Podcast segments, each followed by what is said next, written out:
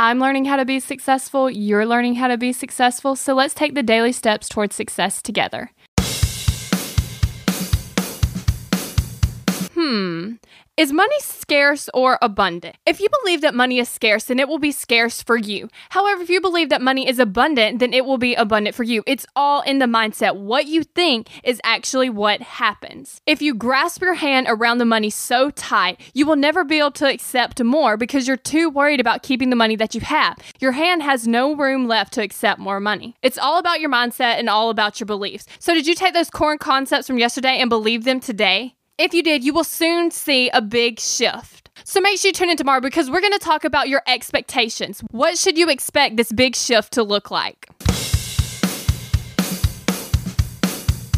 We're in this together, one step at a time. Have you found yourself Googling, How do I stop procrastinating?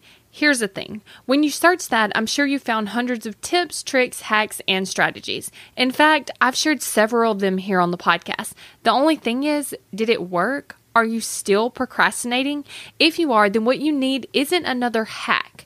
You need to focus on the actual thing that's causing you to not take action. Our thoughts control our feelings, our feelings control our actions, which means if you want to change your action or inaction, you first have to change your thinking. That's exactly what we focus on in my program, Kick Procrastination. This program is designed to help you go from procrastinating on your goals to taking massive action towards achieving them. So go to kickprocrastination.com to sign up.